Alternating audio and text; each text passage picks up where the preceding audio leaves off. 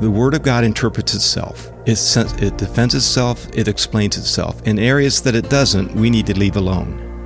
What we need to do is we need to understand the Bible to be able to be transformed and transformative.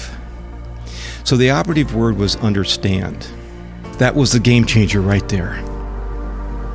Hey, welcome to another episode of Relate, Refresh, and Restore, a podcast committed to bringing stories of hope and insight to those on the front lines of Christian ministry. Our desire is for all of us to see, sense, and experience God's voice through their stories. And through these stories, we may see His hand and hear His voice in our lives. The Relate, Refresh, and Restore podcast is brought to you by Romans 12 Ministries, where we are wildly committed to transforming the church, one pastor, missionary, and ministry leader at a time. Well, here's some statistics that fascinate me, but they also alarm me, that ties in with our topic today of the Bible and biblical worldview and understanding it. There was a study that was put out about a year ago by the American Bible Societies, and they called it the State of the Bible Report. And the data said that roughly 26 million people had mostly or completely stopped reading the Bible in the last year. So obviously COVID had a big effect on that. Surprisingly, that people stopped. It went on to talk about that now only 39% say they read the Bible multiple times per year or more. And that's the steepest and sharpest decline on record. Currently, only 10% of Americans report daily Bible reading. Before the pandemic, that number was about 14%. And when the area of biblical worldview, there was a study done by the Cultural Research Center, Arizona Christian University, and the title of this was Biblical Worldview Among U.S. Adults Drops 33% Since Start of COVID-19 Pandemic. And this was just really disturbing, because obviously there's going to be consequences if we don't live out the biblical thoughts and some of the teachings that we embrace. Barna, which is, they're kind of the leaders in the research. Barna, who has measured the worldview of American adults for more than 30 years, said that these new lows of biblical worldview could effectively spell the extinction of biblical beliefs in our nation. And this is a quote. "When you put the data in perspective, the biblical worldview is shuffling toward the edge of a cliff," Barna commented. "As things stand today, biblical theism is much closer to extinction in America than it is to influencing the soul of the nation. The current incident of adults with the biblical worldview is the lowest since I have been measuring it since the early 1990s. And then it comes to young people, and young people in particular are largely isolated from biblical thought in our society and are the most aggressive at rejecting biblical principles in our culture." So my guest today has a passion for the Bible and for teaching and understanding the Bible. And obviously, how we view and understand and interpret and live out what is in the Bible is a big deal. Is it truly God's love letter to us, or is it infallible, or is it just a collection of stories on morality and history? And there's consequences to that. You've heard ideas have consequences. And I think we see that in our society, whether it's in the government or in schools. This is a big deal. And so our guest today is passionate to help others understand the Bible. Dana Yentzer is the founder and director of the Ministry Resources Institute. Their mission is to teach and train students in understanding the Bible. You may reach him at ministryresourceinstitute.org. And that's ministryresourceinstitute.org if you would like to have more information on this organization. I'm David Town, the host of the Relate, Refresh, and Restore podcast. Well, Dana Yentzer, thank you so much for coming in today. Well, thank you for having me. Thank you, David. You have a passion for the Word. Yes. And every time we've talked, not only are you one of the nicest guys I've ever met. Thank you. But you just have this passion for the Word. And I guess my first question is, where did that start? Well, thank you for asking that. I grew up in a church family, and I had a grandmother, the only grandparent I ever knew. She was a very godly woman, but very anonymous in life. She had no more than an 8th grade education. But she had her King James Bible by her hand all the time. We would do our farm chores in the morning, have lunch in the afternoon to stay cool. We were in the house, and she'd have her King James Bible there. And that always impressed me. And we'd talk about things I heard in Sunday school and stuff. But she, not being educated, I knew quite early that there were things that overwhelmed her in the Bible, and she'd read them and be glad for them, but couldn't understand them and make, sense of it. But I was so impressed that she loved the Word of God, and that planted a seed in me at a very, very young age. I grew up in a small church, probably about 60, 70 people, had great vacation Bible schools and great teachers there. And they made a real imprint on me. But I really didn't think about understanding the Bible until much later in life, until I committed my life to Christ. It was May 13th, 1975. I was in my early 20s, and I turned my life over to Christ. And joined a very good campus church at Ohio State, and heard a tremendously great teaching on a couple of the parables of Jesus. I thought, wow, they could get this out of that? 2 sentences, 3 sentences, and apply it to life? This is huge. And it was exciting. And I went out and grabbed a Bible and began reading the Bible and putting things together, and that was exciting. Life caused me to have to switch communities, so I joined another church, a good church. And I heard a pastor do a sermon series on that same parable. And it was so different than the first time, a whole different interpretation. And I thought, this is interesting. Who's right? I picked up a couple books on parables, and at the bookstore, Christian bookstore, and read their interpretations on the parables, same parables, all different. I thought, wait a minute, who's right? What should I believe? What should I implement into my life? I want to implement the Word of God. I want to understand parables as wisdom literature, but I'm getting 4, 5, 6 different takes. And I got to the point where I turned on the radio, and the radio pastor was going to teach on that particular parable. I found myself turning off the switch because I was confused. It was confusing,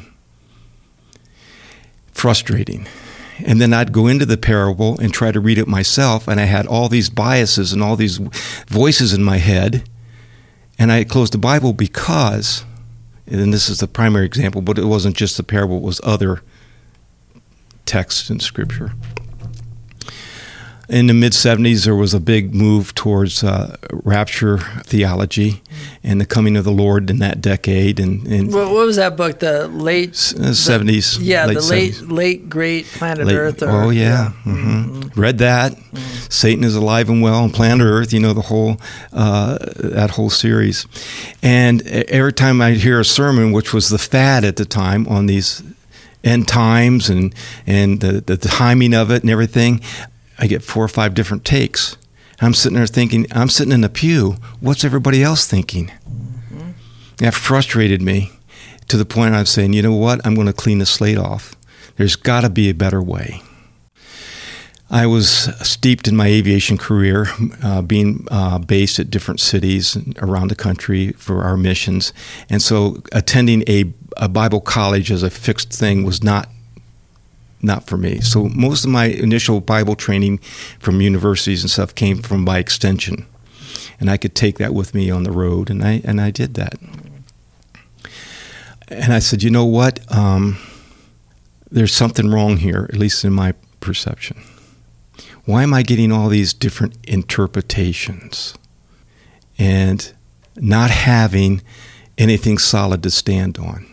And I found also that many people favored their favorite interpreter and based all the rest of the world upon that one particular author or preacher and those kind of things. And that's human. We do that. That's just human nature. Mm-hmm. So I can't change human nature, but how can I change myself on this? Because I don't want to become a Samonite. I just made that up. Preacher Sam. Mm-hmm. I think there's a bigger world than that. So that set me out on a way and the search on how to understand the Bible, mm-hmm. because I even began to challenge my own interpretations of the Bible. When I tried to interpret that particular parable, I found I was just putting myself in a room full of other interpreters, and I wasn't going to spend my whole life defending my interpretation like most of them were doing. And two things happened. One was a very wise professor, a godly man, well-esteemed. He said that we do not need to interpret the Bible. Us thinking we need to interpret a text or teach people to interpret the text is non-effective. Because the Word of God interprets itself.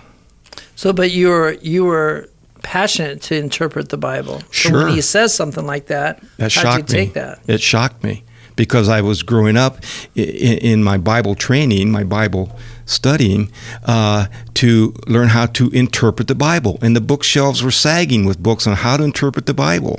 Well-meaning. Nothing wrong there. It's just our cultural, custom, Western way of doing things.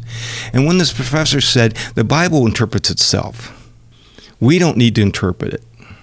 And as I grew in education and learning how to teach and becoming a teacher, I always felt that God had called me to be a teacher, even when I was younger, before Christ. I did a lot of flight instructing and so on and so forth, a lot of teaching. The key phrase was, the Word of God interprets itself. It defends itself. It explains itself. In areas that it doesn't, we need to leave alone. What we need to do is we need to understand the Bible, to be able to be transformed and transformative. So the operative word was understand.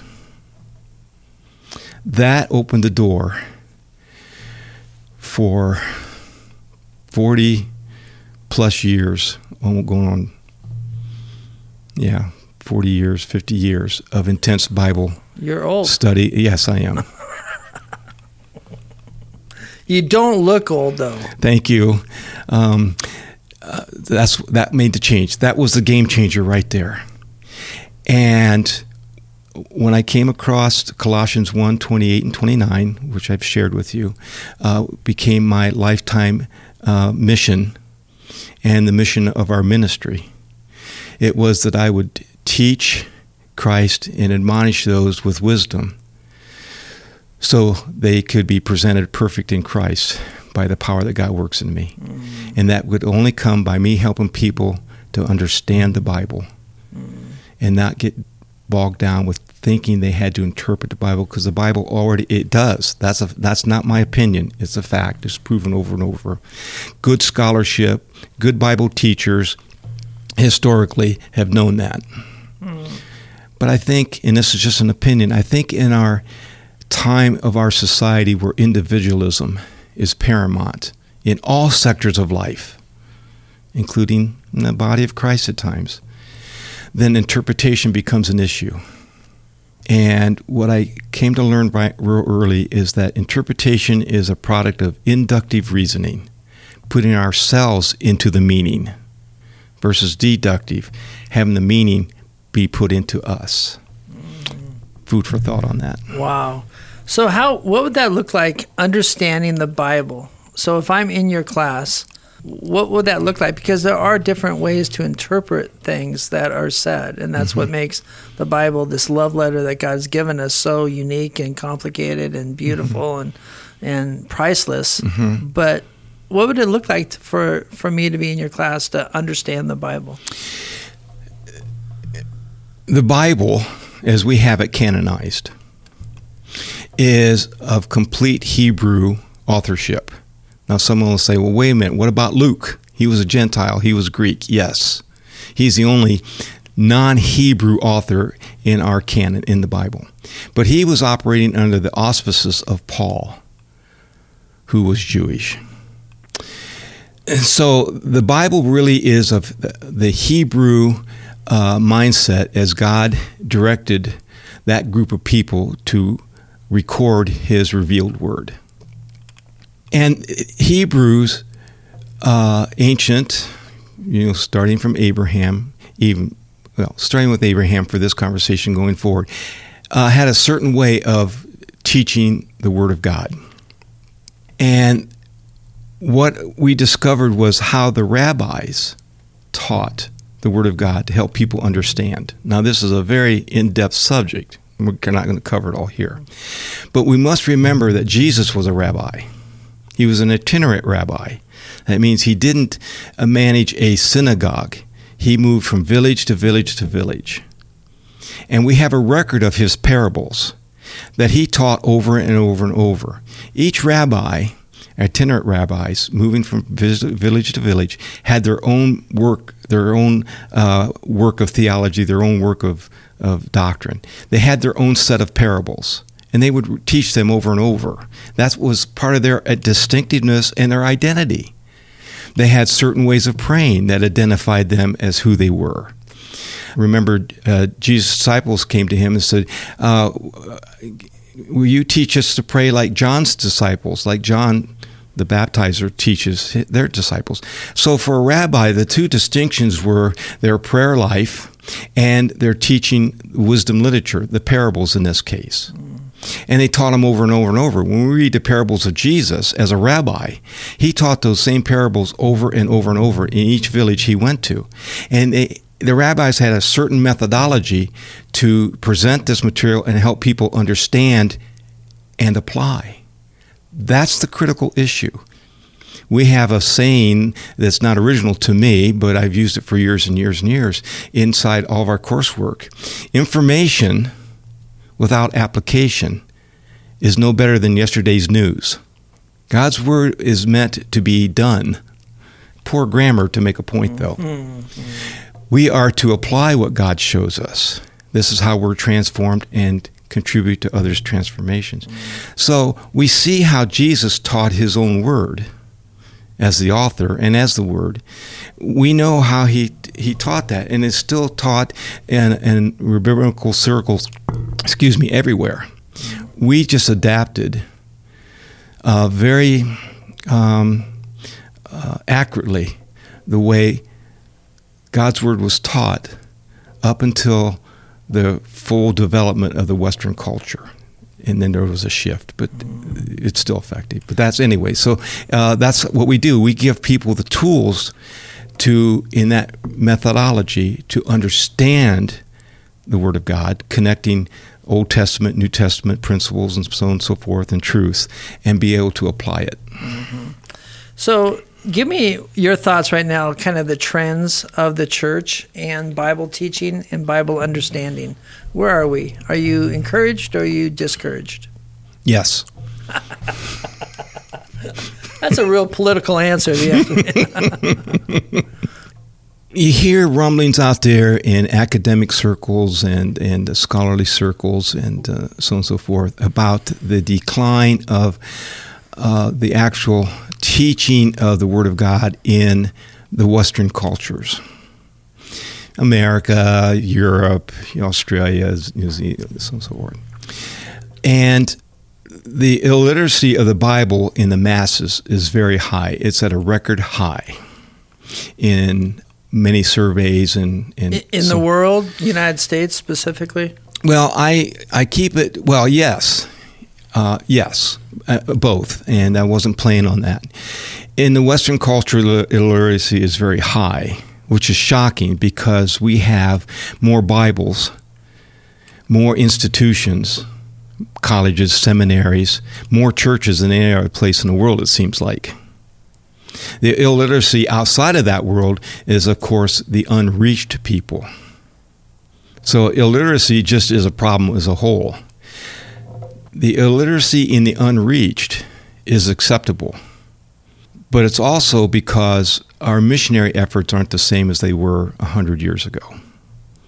So there's kind of a cause and effect. In the Western culture, in the church world of the Western culture, biblical illiteracy is very high, but the opinions and interpretations and the books about the Bible that's on the Christian bookshelves, the illiteracy is not as high because we're reading that more than the Bible. Mm. And I think it's because there was a shift in just after the Civil War in America. As we approached the first depression in the late 1800s, the railroad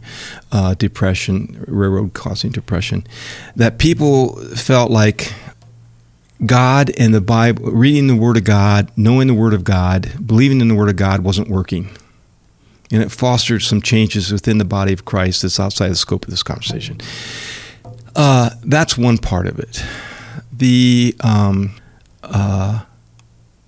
I think, and I'm being courteous here, church architecture has also played into the illiteracy that we have at this moment of the Bible in the body of Christ, believe it or not. Yeah. One cannot study church history, especially in the Western cultures, without the huge effect of architecture plays in the development of the Western church, its strengths and its weaknesses, and the weaknesses being the illiteracy.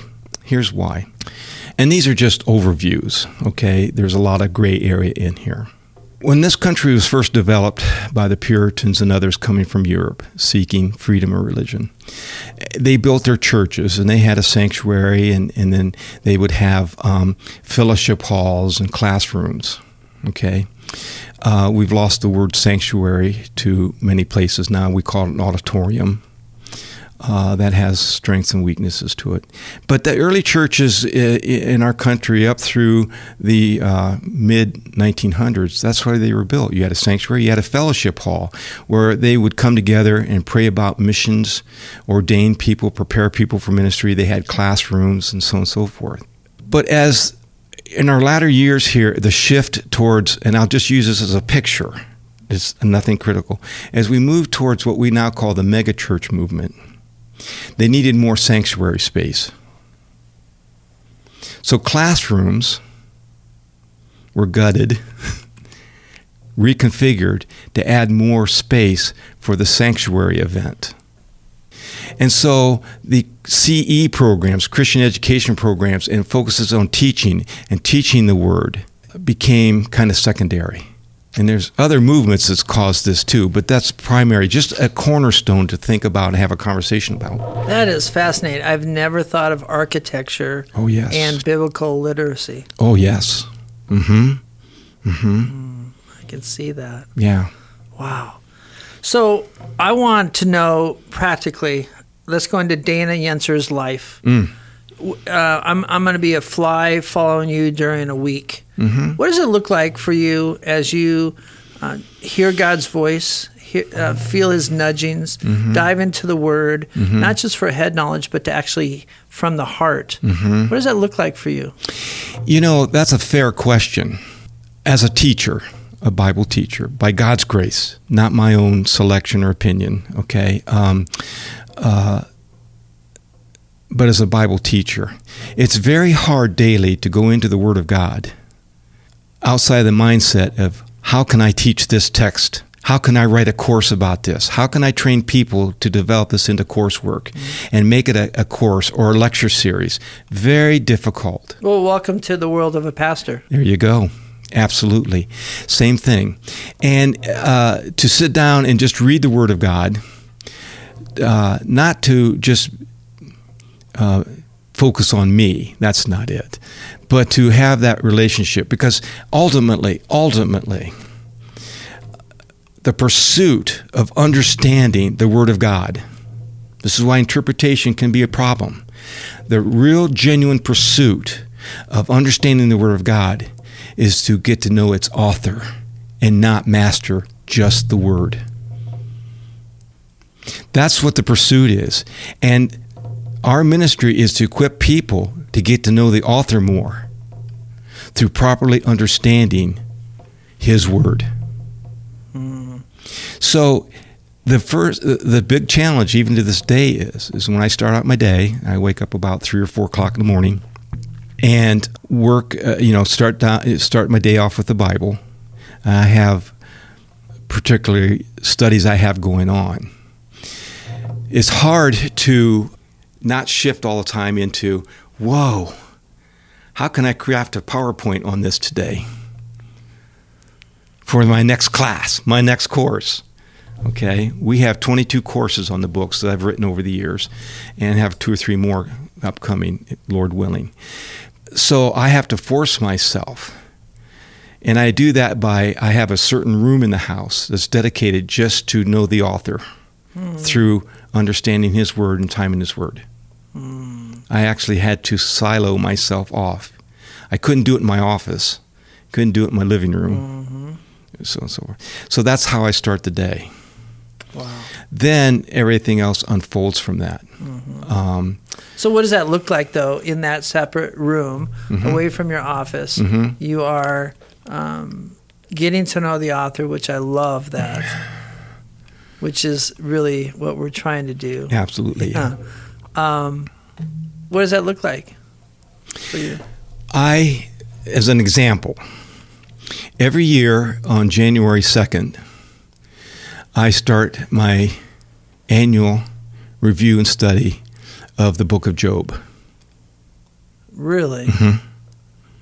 And why is that? Job, for me, and I share this with many, many scholars and academics and people of all walks of life, is the most fascinating book in the Bible. And to understand the rest of the Bible, we have to understand Job, the event of Job. Not just the book of Job, but the event of Job. Until we understand that, the Bible isn't quite as understandable. Job preceded Moses. Job preceded Abraham. Job was well known throughout the Middle East and the Near East. He was a real person. It was a real event. And to understand God's wisdom through the event of Job helps us understand the rest of the Bible. Many things that Jesus said, the apostles said, the prophets said, Hebrew commentary, on and on and on, all can trace themselves back to Job. Paul, the Apostle Paul, framed the book of Romans around an early statement in the book of Job. The entire book of Romans is written around, motifed, formatted around a statement we find in chapter 3 of Job. Jesus alluded to things, Job, things that are spoken of in the afterlife. We get our start in the book of Job. So I start every year out in January for the first 5 or 6 months, just in my personal study, getting to know the wisdom of the heart and the mind of God, and the best place I maintain is the event of Job. And notice I'm very choosy about my words. I'm not saying the book of Job, the event of Job. We don't understand, certainly the first 3 chapters of Genesis, but 11 chapters of Genesis, but primarily the first 3 chapters of Genesis, and how evil started, what happened in the garden, on and on and on, unless we understand Job. So Job is primarily my source of wisdom. It's huge. Interesting. It's huge. And that time in Job for those 5-6 months, it is reading, being quiet, letting that word envelop your heart. In mind. And getting to know the author. And it's startling. Every year, it's like the first time I've read Job. I have one particular Bible that I have set aside for my morning time with the author that is been sacrificed to the highlighter and dates. And I can see my growth of understanding God, then understanding His Word, from the time I've spent in Job. In July, then, I start and close the rest of the year off with the book of Hebrews. And between those two, then everything else finds its place and falls into place in and of its own, not out of my opinion or my inductiveness, but it helps those two books as bookends to my year, my personal time, sets everything else in place. It is phenomenal. Interesting. So some of our listeners are still grasping, you get up at 3 or 4 o'clock in the morning. Mm-hmm. So is that just a habit? Is that choice that you can't sleep? You're going to bed at 7 o'clock in the morning. What's going on there? And how does your wife feel about it? Well, she'd rather have me get up and go down to my room than sit there and wrestle with a pillow all night long. Yeah, I was born nocturnally. I've always been awake at night, you know, and since I was born, for whatever reasons. But I need solitude. I need quietness. And if I would allow myself to be unshackled, I'd probably become the best model for a recluse the world would ever see. I could live very well with my Bible on a deserted island. That's just my nature. But there are times when I don't have those days for reasons. And I'm not being cliché here. Those days just don't work out for me. I need to have that breath of God every morning through these through this measure, and it could be an hour to 2 hours long, with praying and thinking things through and pacing the floors out of excitement, and that happens. So that's how that looks. I see the fruit of that investment in the mornings, mm-hmm. your time with Him, in your countenance, how you respond, how you live in your life. I think if we look at most historical people of faith, there was a common denominator, and that was the quietness, solitude, mm-hmm. Silence mm-hmm. of being in the Word and in prayer. Mm-hmm. You model that. So thank you for that. Thank you for not being on an island with your Bible, because we would not be doing this podcast. But Dana, you really are such an example, and I wanted you to be on this podcast to give people just a kind of a taste of your heart and your mind. Mm-hmm. And I think that this inspires me to dive into Job, the story of Job, mm-hmm. the event of Job, yes, and also just the passion that we want to bring to the Bible. Mm-hmm. And not so much the interpretations, but just understanding it. Mm-hmm. Mm-hmm. So thank you for that. Thank you. Thank you so much for coming in and what you're doing, your ministry, your family, your heart for us. And so let's continue running this race. Good. Thank you. I'm very flattered and very honored that you would like to have this conversation together. And it's inspiring what you do. And the gentleness of Romans 12, and the heart you have for people, and they're struggling. And so it's nice to do this together. I really mean that. Thank you. Yeah. Well, let's do it again. Okay. Because here's what I'm thinking. I just wrote down all these different things, and I want to maybe just, I remember back in the 80s, there was I think it was the Bible Answer Man, Walter Martin or something. Yeah. I remember listening to it on radio. Yeah. I would love to just give you topics, and I would just love to hear your heart biblically, what you've studied. I'll try my best. And we don't pay big dividends here, so we just offer good cold water. We have to be more concerned about what's being stored up for us in our next chapter of our existence, because even so, whatever we are gifted with here, it withers, and yeah, we'll talk maybe sometime about those future rewards, mm-hmm. if you'd like to. Let's do it. Okay. Your love today. Thank you. Good. Thank you very much. Well, once again, thank you so much for listening to this podcast. We are so thankful for you, for faithful listeners that subscribe, that pass on these podcasts to other people as we spread this stories of hope with topics that hopefully interest you. We are able to do this with your support, not only in prayers, but also financial. So if that's something that you're nudged to do, please check us out at Romans12ministries.org. And there's a donate button there, and those donations help us continue with these podcasts. But we are so thankful for you. We are grateful for your partnership and your passion for pastors, ministry leaders, missionaries, and their families. Thank you for joining us today at another episode of Relate, Refresh, and Restore, a podcast sponsored by Romans 12 Ministries. For more information on Romans 12 Ministries, visit us at romans12ministries.org or give us a call at 520-982-5877. May we all continue to be joyful in hope, patient in affliction, and faithful in prayer.